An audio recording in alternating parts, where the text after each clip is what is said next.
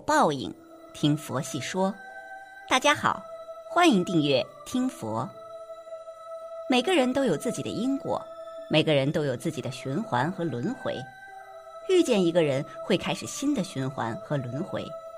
人生中所有的遇见都不是偶然。前生欠下什么债，今生就会遇见什么样的人。今生如果被深爱，那一定是上辈子欠债的人来还债了。如果今生被辜负，那一定是上辈子欠下了债。每个人都无法逃脱冥冥之中的注定。有些人遇见是缘分，有些人遇见是偿还，有些人遇见是因果。就在这世间，从来不会有无缘无故的缘分。所谓机缘巧合走到一起的人，其实上辈子就已经注定了。两个人今生相遇的节点，不是偶然的发生，也不是对方的执念，而是这一切都已经有了上辈子的安排，在这一辈子才会在对的时间节点，恰如其分的遇见。有人说，这一辈子的相遇，其实都是上一辈子的久别重逢。今生所遇到的每一个人，对现在来说都是陌生人，都是第一次见面，殊不知上辈子已经产生过深深的缘分纠葛。这一辈子才能有久别重逢的缘分。这世间总有人无条件的付出爱，他其实只是想偿还上辈子欠下的一切，而这样的人就是上辈子欠债的人。这世间总有人对别人不屑一顾，不管对方付出多少的好意，不管对方付出多少的感情，他始终置之不理，因为对方在偿还上辈子欠下的，偿还完了也就该离开了。那些冥冥之中注定的缘分，每个人都在劫难逃。比起抗拒生活中所发生的一切，比起抗拒缘分的安排，还不如尽情的享受一场。没有谁能预料这一辈子还能够遇见谁，还能够爱上谁，最后能和谁相伴到老。所谓今生的爱情，都是前世五百次的回眸，都是千年修得同船渡的缘分。在爱情中的转身，在爱情中的诀别，它带来的无可言说的伤害。那些所谓的一厢情愿却没有圆满的结果，都是因为双方不是彼此对的缘分。两个人注定只能相伴对方一程，注定只有短暂的缘分。接受这缘分的安排，享受彼此之间短暂的相聚时光就好。有些人能够遇见，就已经花光了一生的运气。有些人能够相爱一场，就已经是人生的幸运和福气。不要去抱怨缘分的弄人，不要去抱怨自己的求而不得。每个人都有自己的感情遗憾，每个人都有自己爱不到的人，每个人都有自己想珍惜的人。感情中的遗憾，生活中的不圆满，缘分的刻意弄人，都是为了让人在生活中学会珍惜，并且懂得感恩。前世欠下什么债？今生就会遇见什么样的人？前世欠下多少债，今生也需要慢慢偿还。人生一世就是偿还的过程，越往前走，越付出的多，心里的力量反而会更强大。因为人们已经懂得，这是生活的真相，这也是感情的真相。既然无法逃脱命运的安排，还不如酣畅淋漓的享受。每个人其实都是人生中的过客。来到生命中的人都注定要去偿还的人，参与到别人的生命中都注定是别人来还债的。前辈子种下善的因，这一辈子就会遇见善良的人，就会遇见善良的事，就会遇见善良的福报。前辈子种下恶的因，这辈子就会经常遇到不如意的事，会遇到不如意的人。前世欠下的债，这辈子都会慢慢偿还。前世欠下的情，这辈子也要慢慢弥补。有些情债也许无法用相遇来偿还，最后只能用一生的守候、一生的思念来慢慢弥补。有些人在对的时间遇到，依然还是错过；有些人在错的时间遇到，根本没有相爱的权利和机会。这些没有求得善果的缘分，也是今生要弥补的情债。今生欠下的，这辈子都要偿还；前世被欠的，这辈子都会得到补偿。不管接不接受，愿不愿意，不管是欣喜还是拒绝，这都是生命中无法选择的缘分。就像有人说，因为上一辈子欠下一段情，所以这一生就付出最久的陪伴；因为上一世欠下一个转身，所以这辈子就偿还一段缘。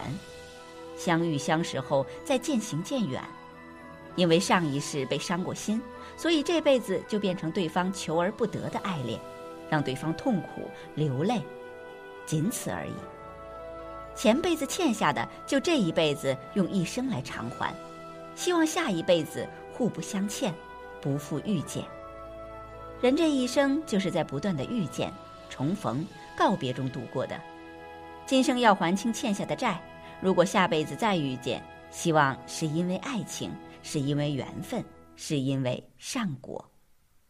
曾经看过一个小视频，一个小孩子碰到一头发狂的牛，牛的脚已经刮到他的衣服了，但小孩子别看他小，还是很镇定，马上向牛求饶：“对不起，牛大哥，别打我好吗？”就这么一说，牛居然不顶他了。关键时刻，小孩子的这两句话就像咒语一样。第一句先认错，对不起，牛大哥。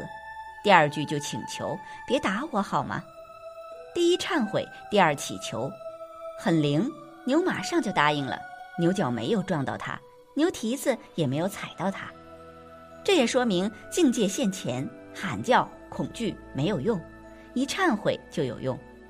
在轮回路上修忏悔法特别重要，不要觉得自己没有遇到疯牛。无量劫轮回下来，都不知道被多少冤亲债主围着呢。所以，不仅要忏悔，还要真诚的忏悔。面对过去所造作的恶业，怀着对恶业即将成熟的恐惧，泪水横流的忏悔。业由心起，心迷惑会造业。人们造的业，从时间上讲是无量劫累积的，从空间上讲，连虚空都不能纳受。但只要人们心能觉醒。心灵的光明就能破除千万年的黑暗，百千万亿劫的业力就可以连根拔除。心若灭时，罪亦亡。所以忏悔的时候有一句“心若灭时，罪亦亡”这一句话，学佛的人是需要思考很久的。有的人会想，心都灭了，那自己在哪儿呢？问题就在这里，如果连心都没有了，就真找不到自己了，自己找不到了。业也就不存在了。懂得忏悔，慢慢净化身心，就会一步一步改变自己的命运。而罪从心起，将心忏，心若灭时，罪亦亡。从自性出发忏悔，这就是擒贼先擒王，一灯能灭千年暗。向佛忏悔可以灭罪。一个人身口意所造的罪业，并不是向佛祖忏悔，佛祖就能为人们灭罪。而是忏悔者要自己真心悔过。所谓自罪自忏，就等于自己身体脏了，自己可以洗净；衣服脏了，自己可以清洗；自己有罪了，也可以自己忏除。向父母忏悔，增加孝心。人人都有父母，向父母认错可以获得父母的欢心；向父母忏悔可以增加对父母的孝心，可以向父母忏悔自己不够努力用功，学业没有进步。可以向父母忏悔不够勇猛精进，创造事业；可以向父母忏悔自己不够仁慈正直，对社会大众有许多不公正的思想。忏悔认错不是坏事，反而因为忏悔认错可以增加自己的福德。向另一半忏悔，增进感情。丈夫向妻子忏悔，妻子也向丈夫忏悔，彼此都有忏悔的语言，可以增进夫妻的感情。例如，做丈夫的经常向妻子说：“非常抱歉，不能发财，不能给家里提供好的生活，多年来让家人吃苦受委屈了。”甚至对妻子直说：“很对不起，过去曾有一段时间喜欢抽烟喝酒，生活行为不正常，请原谅。”只要能真心忏悔，向妻子说明，一定会被贤惠的妻子所谅解。同样的，妻子向丈夫忏悔。自己不是贤妻良母，治家无方，教育儿女也低能，对家庭贡献很少，承蒙丈夫给了自己很多爱护。如能经常有这样的语言，必能获得丈夫的怜爱。夫妻因为彼此忏悔，必能增进感情，促进彼此了解，更增生活的美满。向儿女忏悔，和谐家庭。忏悔不只是父母，夫妻、兄弟之间互相忏悔，甚至徒弟向师傅忏悔，师傅也可以向徒弟忏悔；子女向父母忏悔，父母也可以向子女忏悔。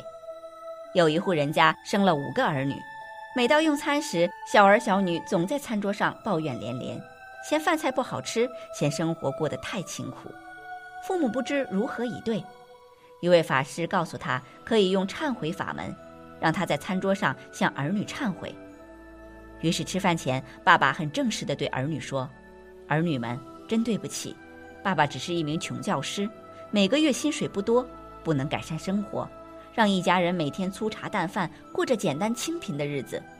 爸爸对不起大家，爸爸真是没有用。”一群小儿女听了爸爸的这番话以后，一改往常的态度，纷纷说：“爸爸很伟大，很了不起，一个人养活这么多儿女，真的很辛苦，很不容易。而且今天的这些饭菜很好吃。”忏悔的力量，佛教提倡的忏悔，忏是认错，悔是改过。人们造的恶业如同一座冰山一样，忏悔就像太阳光融化冰山，所以忏悔的功德无量。大家不明白的时候犯过错，明白了也不要难过，忏悔了就会变好。但是光认错不改过，这样也不好。真正的忏悔要立足在改过上，才能得到好处。人有过，首先给自己的生命带来福德的减分，福德减分以后，第二步就是身体健康状况会变差，身体状况不好就是福德减分的果报。因为人的生命有两个层次。一种是福德，一种是福报。造恶业的时候，有时候给福报减分，有时候给福德减分。福报减分相当于自己创业破产了，或者别人欠下的债不偿还；福德减分就是身体不好，或者是爆发灾难。本期节目到这里就结束了，想看更多精彩内容，记得订阅点赞。我们下期不见不散。